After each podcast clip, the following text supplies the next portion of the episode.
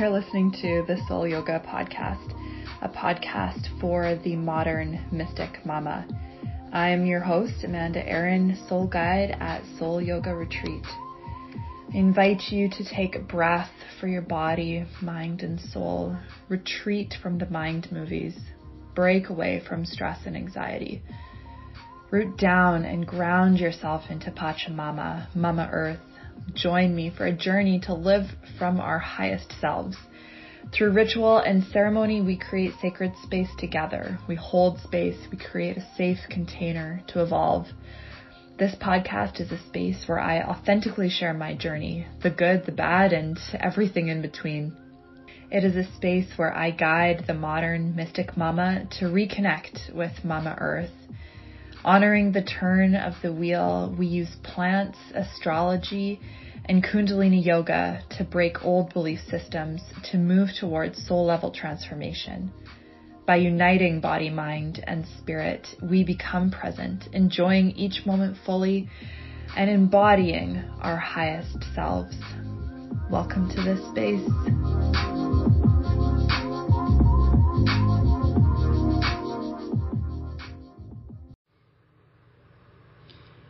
Hello, lovelies.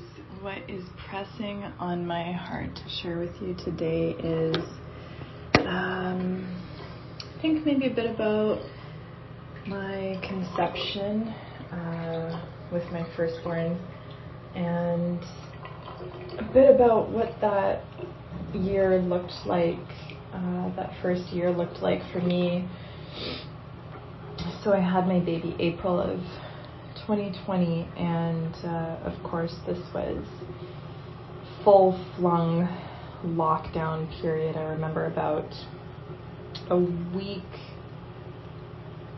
it was three weeks before I had him, and I was just trying to find some simple first aid supplies, I guess. There's couple of things like a Brita filter and um, and Tylenol and maybe the ginger Gravol.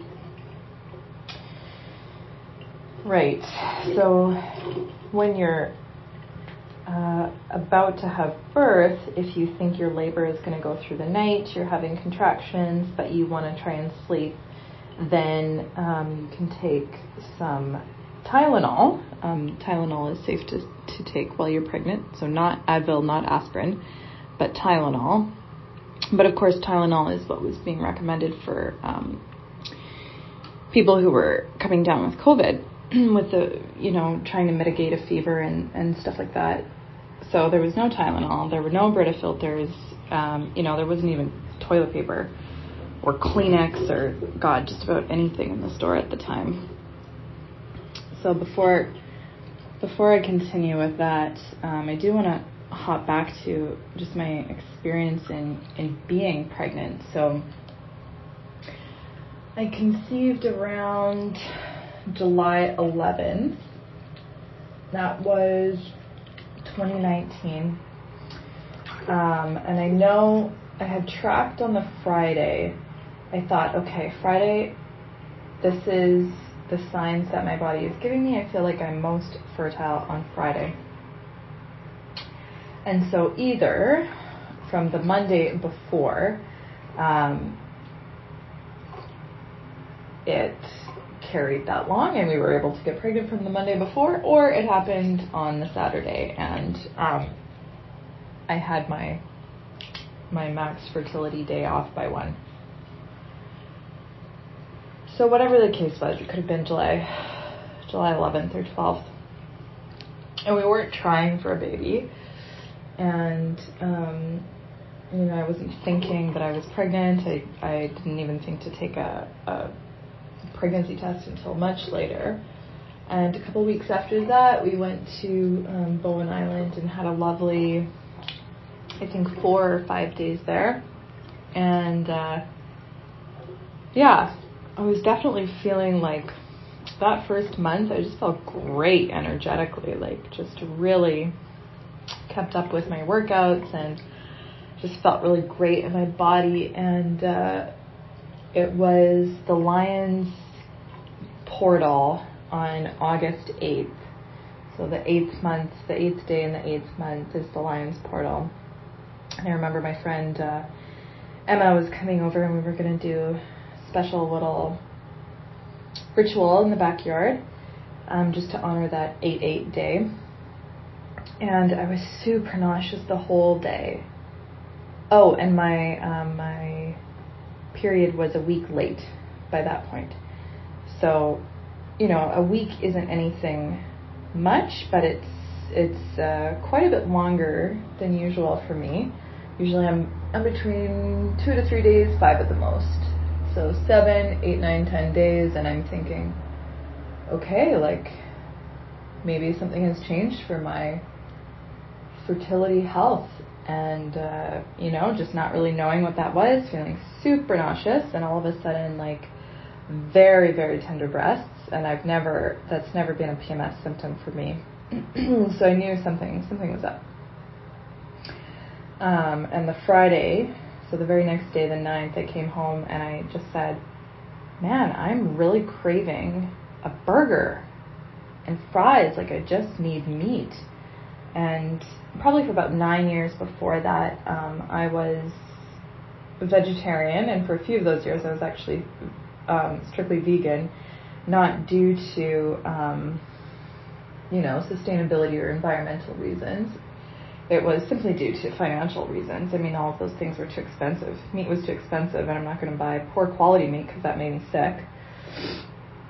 So then I just cut meat out of my diet I was vegetarian for many years and had extreme joint pain and constant fatigue.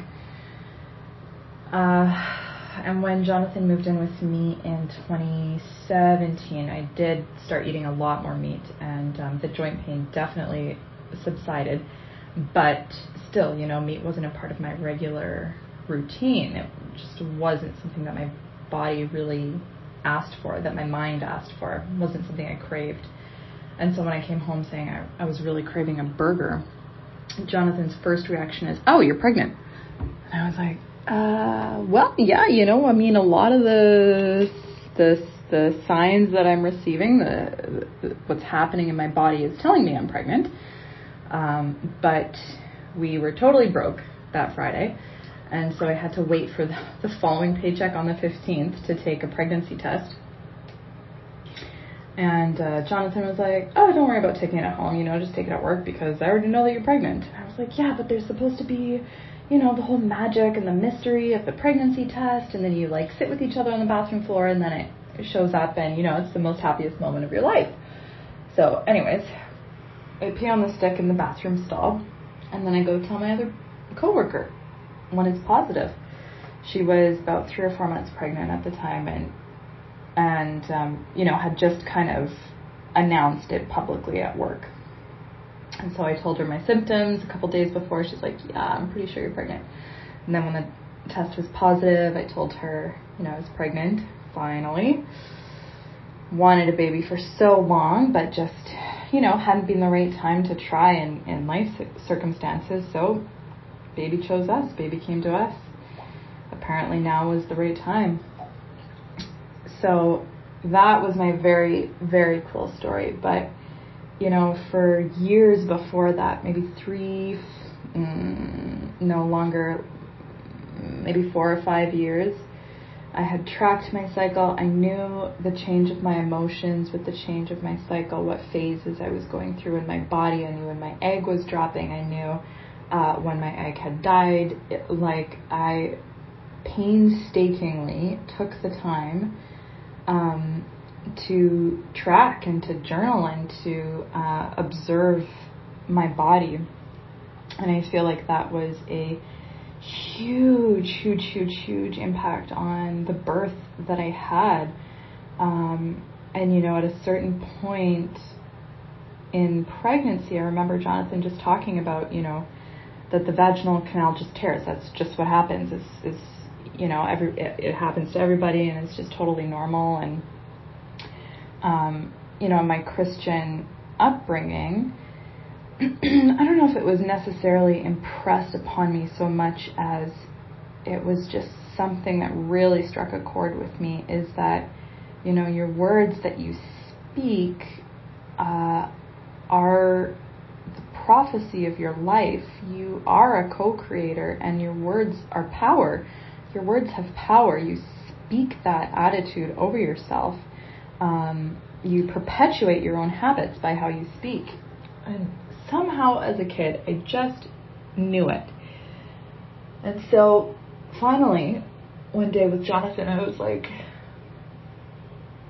you need to stop speaking that out loud because you absolutely do not know that it's going to go like that for me. And I've listened to and I've read many, many birth stories where the women don't tear, where they, um, you know, push with the waves of contraction of their body. They listen to their body, they're in tune with their body, they're having a really an outer body experience, well, out of this earth experience of just completely tuning out everything around and tuning in. And you know it's really this holy awesome uh, body mind spirit connection. And yeah listening to to you know what is my baby telling me inside my body? What is my body telling me? You know is this a safe environment? Do i feel safe to birth? Um, all of those things, all of those things come up when you're in the birth portal, just you know, a trans-dimensional space, and uh, and so you know, in my head, I'm feeling like, how dare you prophesy vaginal tearing over my birth? Like, you know, I'm just fuming at that point. Just had been said so many times. Um, but I'm pretty sure what I actually said was much more gracious. But it got the the point across, and it was um, it was definitely a turning point for Jonathan to be able to see me as you know holy wild woman taking um, maybe not taking the driver's seat, but just you know that mama bear spirit of nope, you don't get to speak that over my experience and this is the words of peace and fluidity that I am speaking over my birth. And if you don't agree with that, then you don't have to say anything else. And if you do agree with that, then awesome. Let's, you know, verbalize that. Let's hear it spoken out um, in truth over me, over my, over our baby. Um, and and that's really how um, how it happened that I was able to uh, walk into that birth space knowing and trusting my body and not in a fear space. So the whole pregnancy, um, you know, I did have a midwife, uh, and we had frequent appointments. Obviously, the the last three months and then the last month, the appointments get quite a bit more frequent. Um, and every single time that I had to make a decision about something, uh, first of all, thank God Jonathan was able to be there for almost all of the appointments with the, the midwife clinic, and um, he asked some really, really fantastic questions. Second of all, uh, his daughter is actually a year younger than me, and she is a maternity nurse and um, while she didn't do the, the final thesis, but she has her PhD. She's taking her PhD and um, her, her doctorate as well. And so every time that we felt that the information provided to us from the clinic was insufficient to make a decision, uh, we we asked her, and she was just very black and white uh, with the pros and cons of whatever choice that we had to make. And every decision we said, okay, do I feel like I'm making this decision because I'm afraid of something? Do I feel that this is a fear based decision? And so, um, you know, every time we just sat with that. And if it's a decision that, yes, we both agree on, we look at the information, we say, yes, this is our decision, we're going with this. But, um, you know, we're, we're, feeling a little bit antsy about it. We're feeling a little bit um, like what if something goes wrong then we looked at that situation and said, okay, well, how can I get behind my yes? You know, this is the decision we chose, so how can I um, be totally peaceful with this decision? And the, the thing for me that was really, um, I had a lot of fear around and just like, oh man, crawl out of my skin, so uncomfortable, is getting my blood taken. I hate it. I think it's so invasive to the body. And um, just you know, sitting in a clinical lab, I just feel so uncared for and um, yeah, I know you know the, the staff are just they're they're they're clinical. They're they're totally um, like a sanitary, emotionless procedure, right? But I'm so much more than blood in my body and uh, there's just no way that a, a, general laboratory can be respectful to all of those other things like your emotion and your, and your spirit and your, and your mental state. Um, so what I was able to arrange with the midwife clinic that I chose is um, I would have my blood work taken while I was in the clinic, laying down on a couch. Uh, you know, I could have put a blanket over top of me for some weight if I if I wanted to, but I didn't think of that at the time. I had a soft um, Werther's uh, chew candy in my mouth. I had my headphones in, listening to um, a certain uh, frequency, a certain vibration of, of hertz that was meant to calm the nervous system and keep me grounded. Um, and I was doing deep belly breaths. So I had, uh, oh, and my eyes closed, obviously. So my eyes are, are closed to the sensation of sight. I'm not seeing the needle. Um, I do have the the uh, the comfortable feeling. You know, I'm I'm I'm reclined. I'm lying down. I'm on top of something soft. You know, my hands are on my belly. I can feel my deep belly breaths. Uh, I'm taking care of that touch sensation in the body, the taste, um, the smell. Also, I had oils uh, that I applied right on my chest and around my neck. Um, so all of these things I'm I'm you know I'm I'm creating the situation that says okay even though I'm not 100% on board with this decision I know that this is a decision that I have to make and so therefore I'm telling my baby that everything is calm everything is safe and um,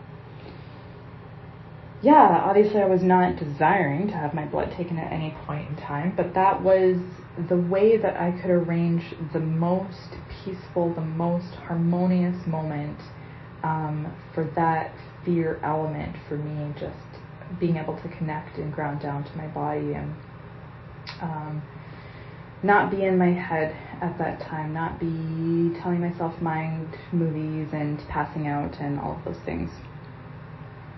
So during the whole pregnancy, during the whole labor and birth experience it was really you know okay coming back to my body. I'm not i'm not letting my mind get carried away with stories. I'm just here present in the moment. I'm focusing my breath on this single contraction on this single decision that i have to make for my baby um, and it was honestly blissful. It was just an incredible pregnancy. Just felt so much care from my midwife team.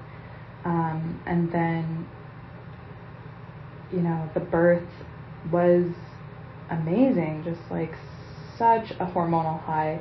No induction, um, no intervention, and uh, so I, I, I would say I was in active labor at around midnight on um, Monday, August thirteenth. Um, well, midnight that would have been, you know, the fourteenth, first thing in the morning, and at about 2.30 i called the midwife. Um, you know i was really like i think this is a push sensation. Like i don't think this is just a contraction anymore. So i called the midwife. I said okay I'm making the decision. I'm going to go into the hospital and uh, we get to the hospital we have to wait half an hour for her to arrive so we're there at the hospital from 3 a.m. until 4:07 when Forrest is born, and literally the the midwife and and I and me and Jonathan were in the delivery room for only barely 30 minutes together before Forrest was born. Um, like it was incredible. It was really incredible. Just time stood stood still. I just had no idea, you know, is it taking forever? Is it taking no time at all? And um, yeah, it was an incredible, incredible experience. So then, motherhood in the first, you know, even four to six months was just such a high anxiety time. Like,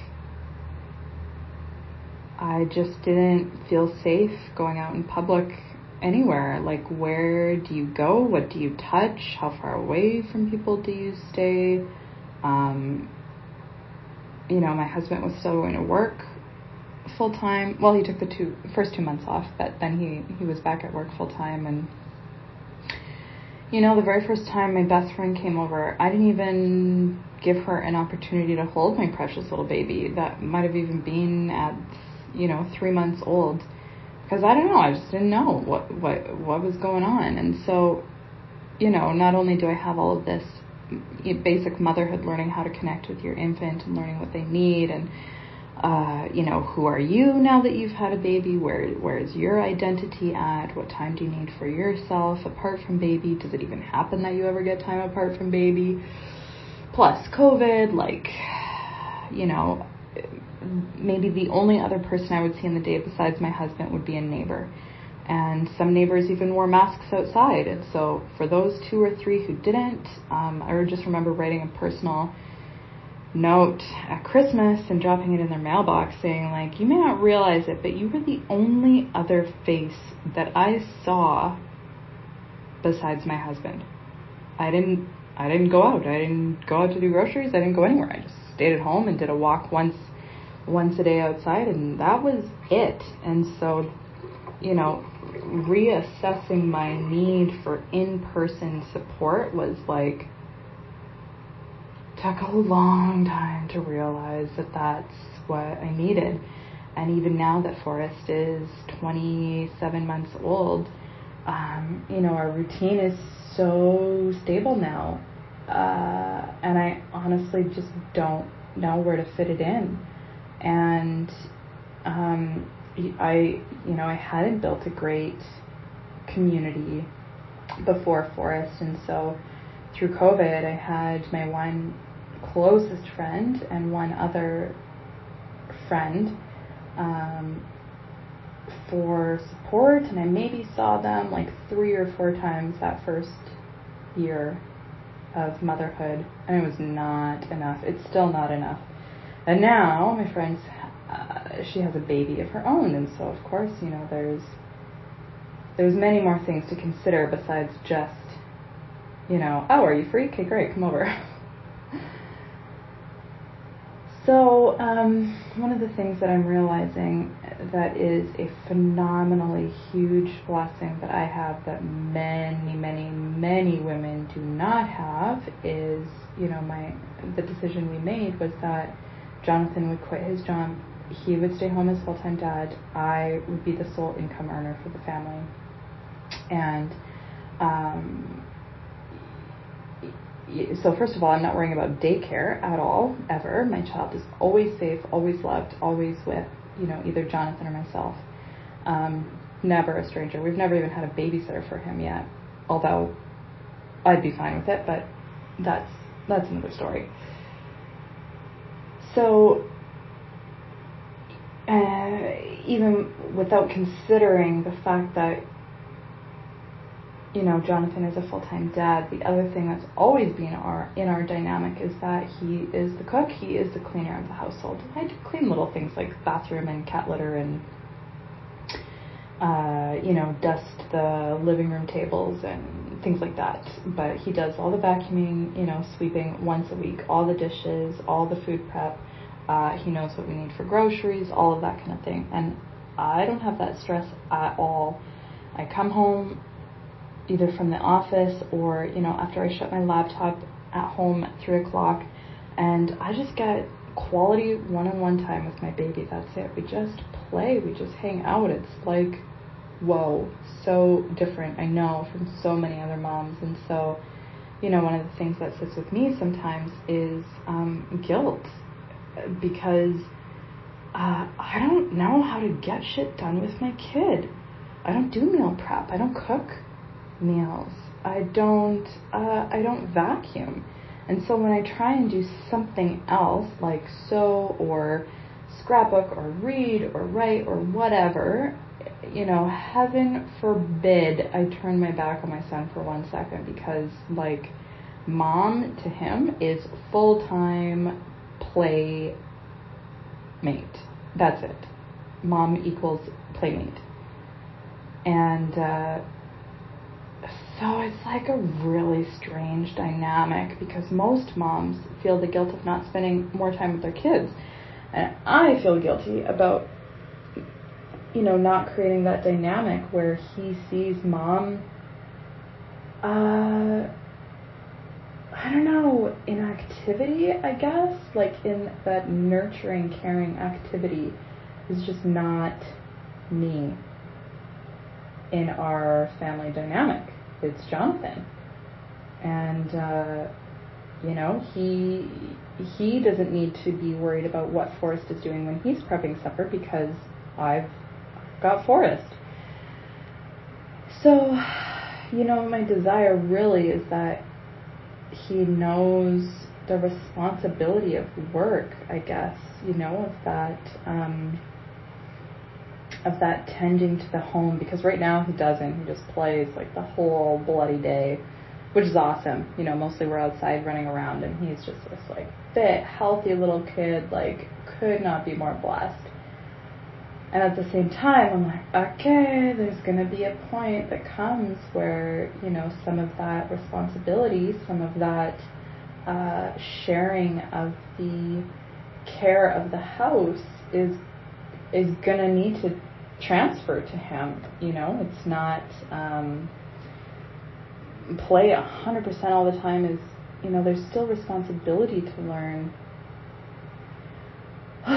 I'm such a German school marm. I can't even tell you right now. Like I'm like, let's go. Let's put on your shoes now. Let's go out the door. I just can't get over that.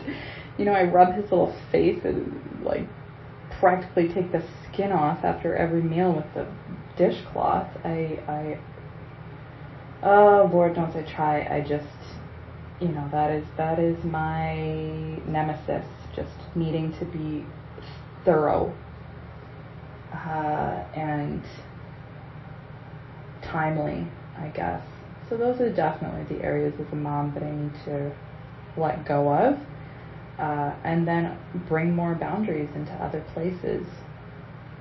Um, definitely, I've seen, you know, some of the the stress has manifested into me playing small, just you know, really uh, weak boundaries.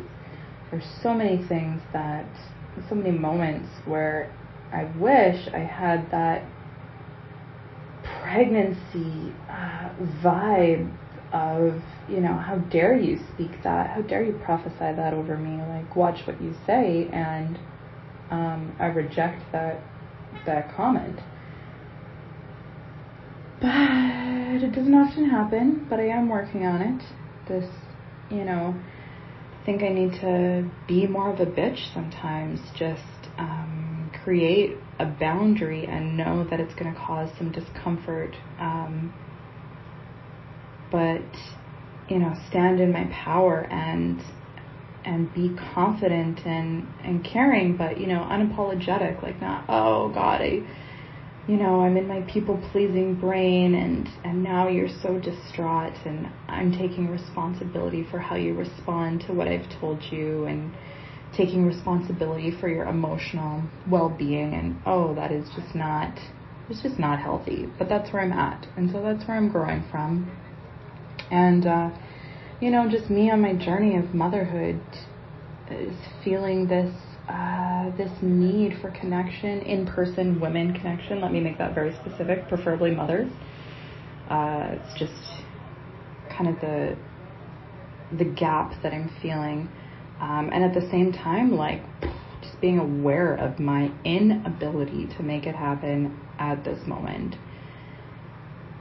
So, finding peace, finding harmony in the um, now but not yet. You know, I, I'm, I'm familiar with my need, but it's not met yet. And, uh, you know, if you have any tips around that kind of yes but not yet, waiting, longing, desiring uh, in your life, Some of your stories. I'd love to hear from you. You can catch up with me on Instagram. So um, the name has changed back to at Amanda Jayne Aaron, A M A N D A J A Y N E A A R O N. Uh, so that's my Instagram title. And send me a message, reach out, you know, send me a, a friend request, and tell me what was your moment of yes, but not yet. Sending all my love to you, uh, my little tiny community. Love and appreciate you so much. Bye for now.